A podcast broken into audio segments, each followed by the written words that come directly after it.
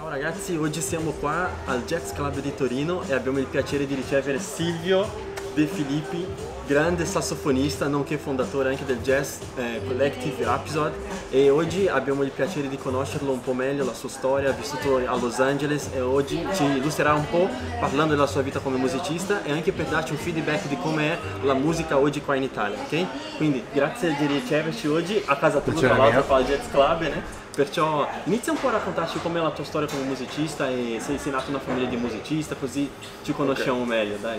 Ma no, non sono nato in una famiglia di musicisti, anche se mio padre ascoltava tantissima musica classica e quindi abbiamo sempre avuto musica in casa fin da piccolo.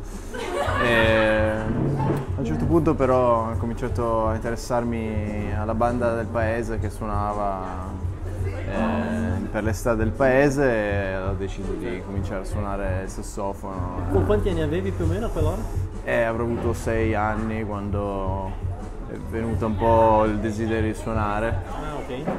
E poi ho cominciato prima col pianoforte e poi, quando era fisicamente adatto per suonare il sassofono, ho cominciato a suonare anche il sassofono. Ah, però, grande. Guarda, pensate, uno che inizia appunto come magari pianista, tra virgolette, non è detto che deve forse diventare un pianista, perché a volte iniziamo con uno strumento che ci piace e poi iniziamo a scalare su altri, no? E oggi è bello vedere che come ha creato il Jazz Rhapsody, appunto suonando un mix tra pianista, tra keyboard, tra sax e mischiando un po'. E tra l'altro potresti raccontarci un po' di come è nata appunto la tua storia dopo che hai iniziato i primi studi, no? Com'è stata questa evoluzione, no?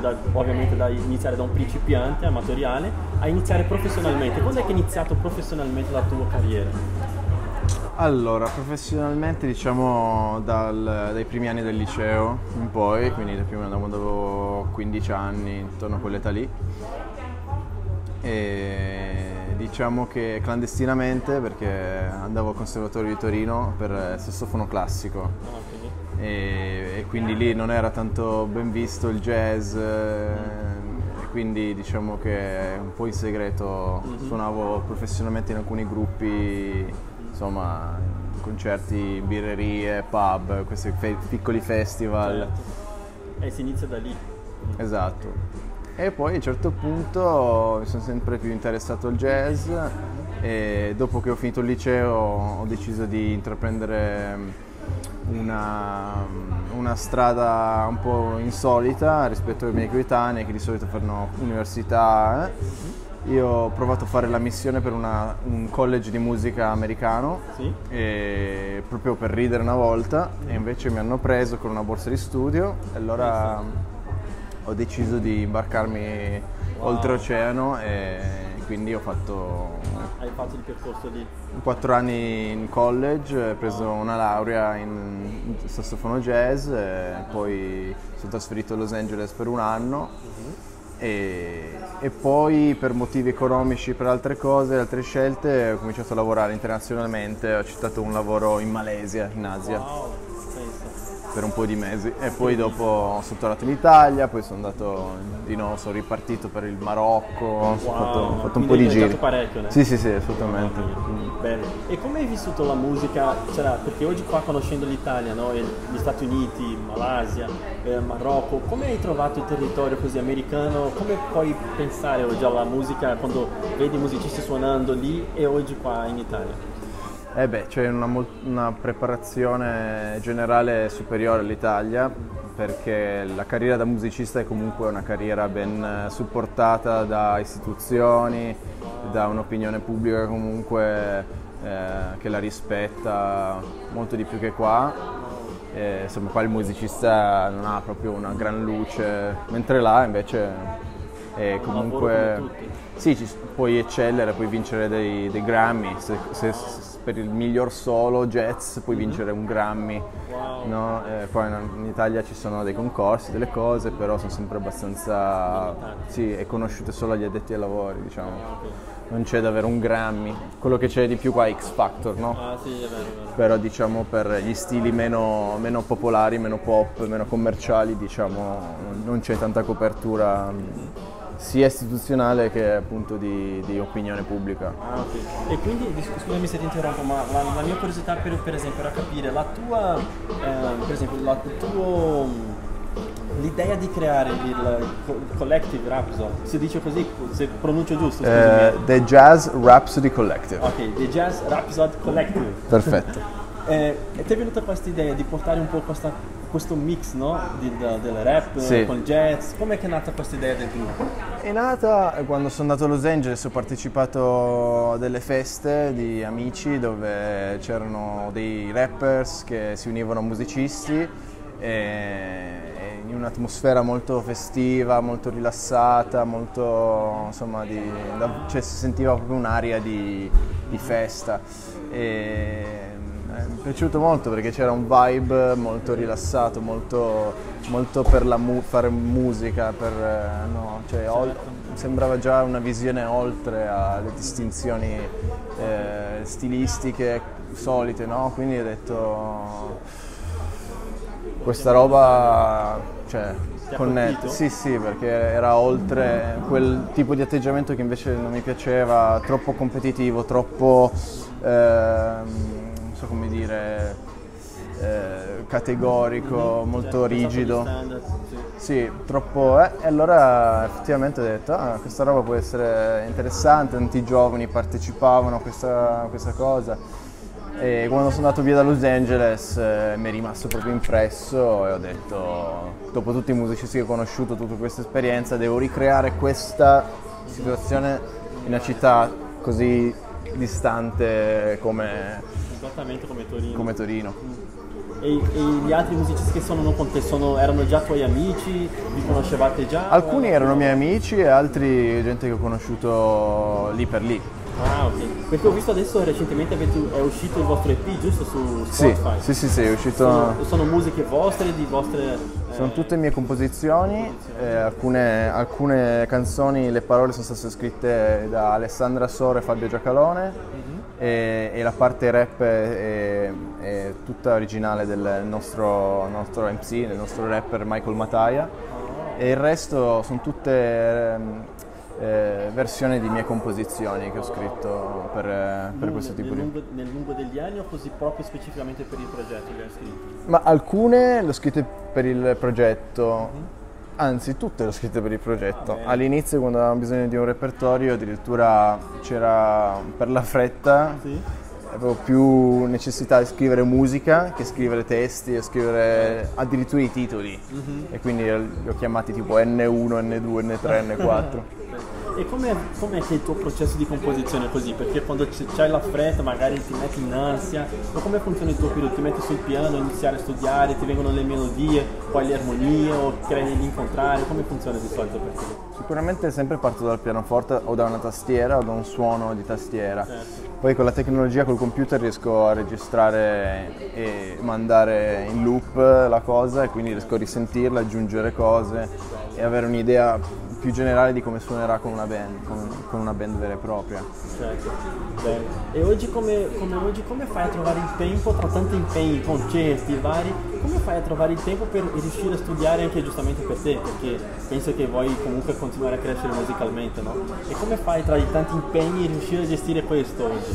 Allora, cerco di mantenere le spese al minimo assoluto, spese al minimo, guadagni al massimo assoluto, certo, quindi non accetto certe date che occupano più tempo, addirittura insegnare non insegno, perché anche qui è tempo, e quindi comunque riesco a guadagnare abbastanza con le spese che ho per poter avere tutto il tempo a disposizione. Poi ovviamente ogni tanto, se voglio, per 5-6 mesi vado oltreoceano, accetto un contratto dove pagano dai 2.000 euro al mese in su, e quello, diciamo, mi dà della cassa per essere un attimo tranquillo.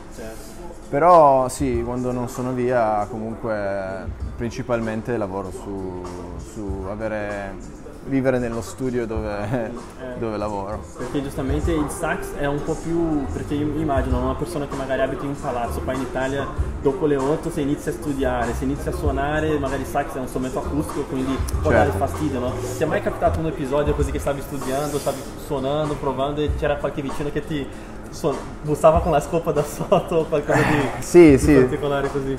Ci sono stati sicuramente degli episodi così, anche se quando ero tipo in America, a New York, tutti i miei vicini mi facevano anche complimenti, nessuno si è mai lamentato. Ti venivano quasi a ringraziarti che stavi suonando? Sì, no, dicevo scusate se faccio rumore, conoscendoli, no, magari per le scale, ma no, tranquillo, mi piace, continua così. Bello, un altro mondo veramente. Qua in Italia invece non ho mai neanche provato perché mi sono ritrovato magari in un appartamento dove la proprietaria non voleva assolutamente che si suonasse, allora andavo a suonare al parco. Bravo. E lì al parco invece pure alla fine... Al parco mi davano i soldi. Infatti per dire, iniziano a provare al parco e la gente si ferma per sentire, no? Sì, la musica, senza che il mio scopo fosse quello di esibirmi, ma quello di studiare, basta. Però vedete che metteva soldi nella custodia, quindi... Ci mancherebbe, perché non si rifiuta.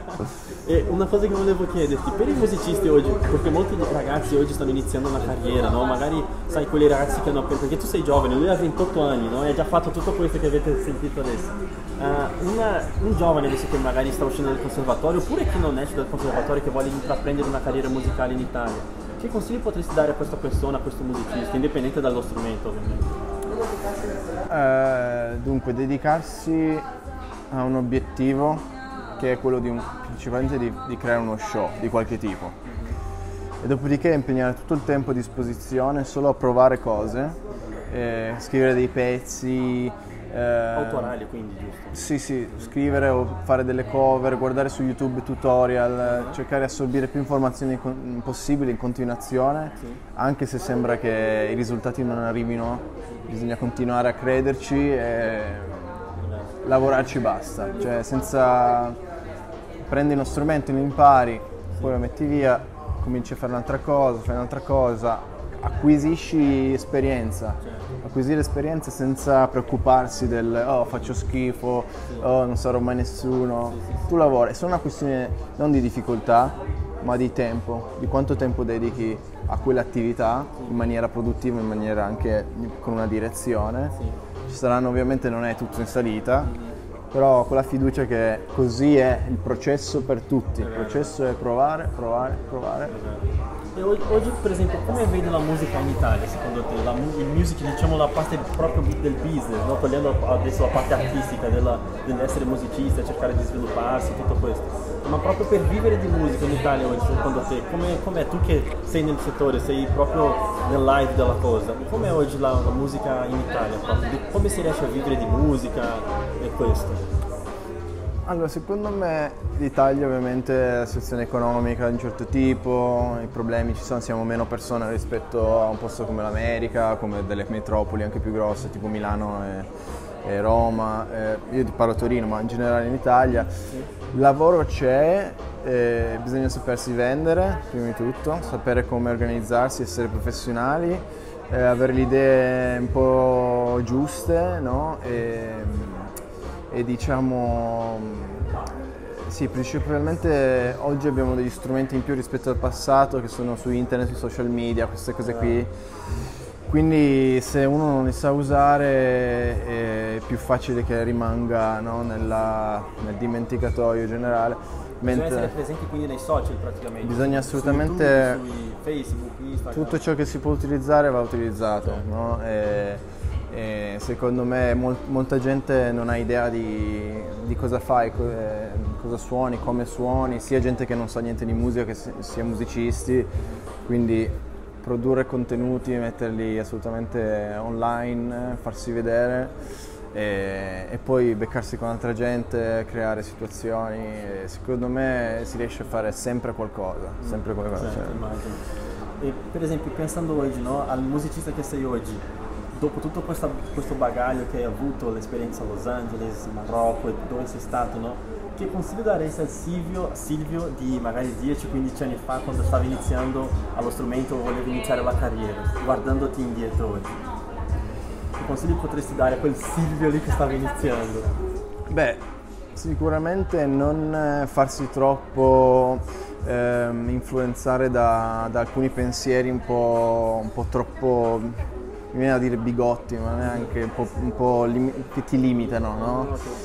Perché suoni qualcosa e dici ma tanto sta roba l'hanno già fatta, oppure sta roba è troppo semplice, oppure non è abbastanza interessante, oppure dimentica tutte queste cose qui, assorbi tutta la musica che puoi, dai la tua versione di quella musica dal punto di vista tecnico, ma poi cerca di connettere con una parte emotiva di te che è l'unica verità che c'è alla fine, l'unica cosa giusta da fare è riuscire a comunicare qualcosa che te senti.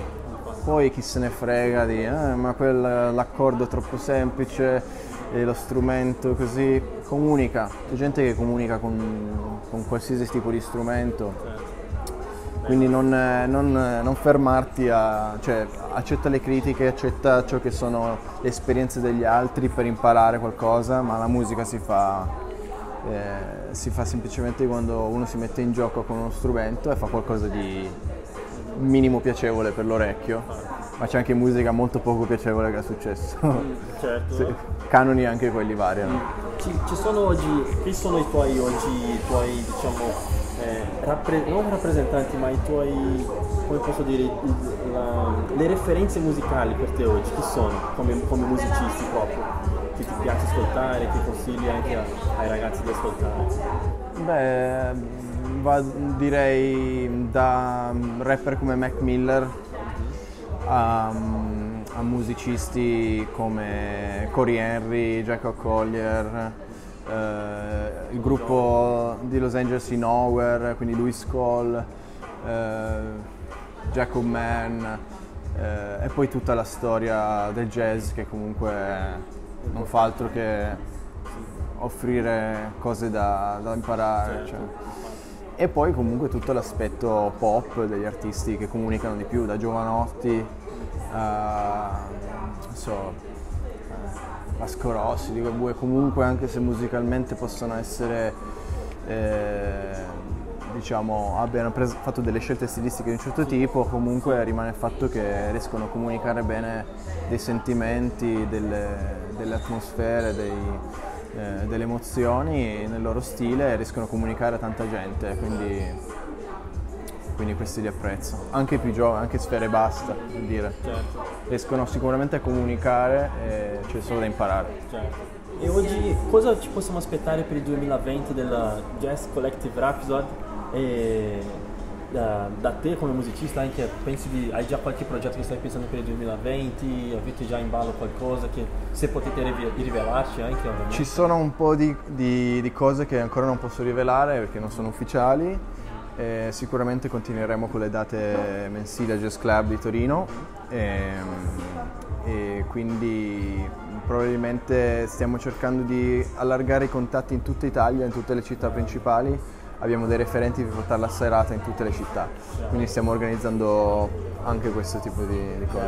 Grande. Allora sicuramente li vedremo non solo qua a Torino, ma sicuramente a Brescia, come ti aspetto a Milano, la regione lombarda, né? Perché noi siamo di Brescia, no? Quindi ci vuole anche nel settore bresciano gruppi come voi che possono portare questa energia, che tra l'altro vedrete, vi metterò degli spezzettoni del concerto di oggi per voi ragazzi alla fine, così speriamo di trasmettervi tutta l'energia che sentiamo qua oggi a Jazz Club nel miglior modo possibile. E intanto devo dirti solo grazie veramente Silvio di averti avuto con noi oggi, perché è stato veramente ispirazione credo per molti ragazzi che hanno dubbi se è veramente l'ora di iniziare la carriera, sai che si fanno tanti problemi, non vogliono iniziare, hanno paura di mollare un lavoro stabile per poi iniziare a intraprendere la carriera, no? Quindi lui è l'esempio di una persona che ce la fa, vive della sua musica, effettivamente oggi siamo qua al Jazz Club per poterci portare tanta energia alle persone grazie alla sua iniziativa, e grazie veramente di averci ricevuto di qua. È un piacere mio. Spero vi sia piaciuta questa intervista ragazzi, se volete lasciare qualche commento qua con domande, suggerimenti per i prossimi intervistati, quello che abbiamo detto oggi. Tra l'altro Silvio lascia i tuoi contatti, no? Così le persone possono trovarti o su Instagram, su Facebook, YouTube. Se cercate Silvio De Filippi ovunque, su Facebook, Instagram, YouTube, trovate. Spotify anche? Anche Spotify per adesso trovate Jazz Rhapsody Collective, okay. Senza H perché è rap so, certo. E trovate la nostra ultima uscita, okay. E quindi seguiteci sia su Instagram che su Facebook con il mio nome e il nome del gruppo. Perfetto. Io vi lascerò quindi in descrizione tutti i loro contatti che ho appena detto qua, così fate prima a cercarlo, ok? Se state ascoltando questo nel nostro podcast, comunque potete trovarci su Instagram, sui contatti che abbiamo appena detto qui. Quindi grazie veramente ragazzi di averci visto, averci supportato fino a qui. Spero vi sia piaciuta questa intervista di oggi. Lasciateci il vostro like e ci vediamo presto nel prossimo video, ok? Un abbraccione a tutti, ciao ciao.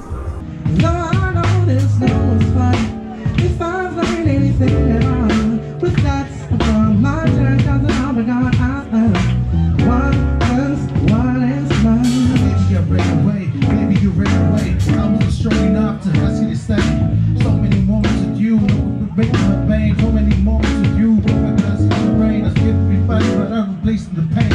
And I'm living the feel when I see you again. And the person you call love, the person you kiss hot, the person you call the one that's no ties to a thing. And I'm sorry for what I did, I'm sorry for what I said. If I could go back in time, I would be a bad man. Bet you gave me no second chance, I didn't deserve it. You used to be my present tense, and now that it's over, I'm stuck in this state of routine. Now that I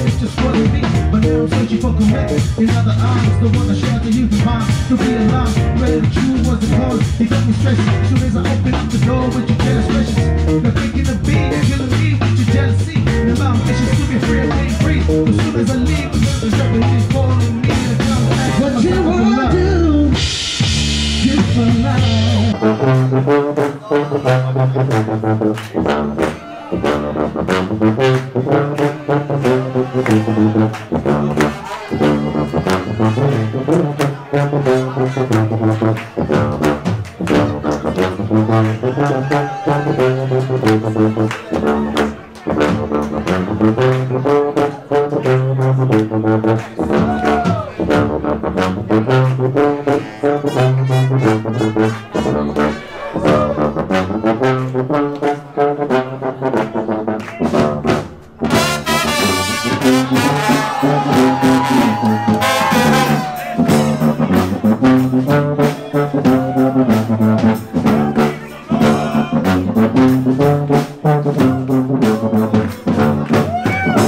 it,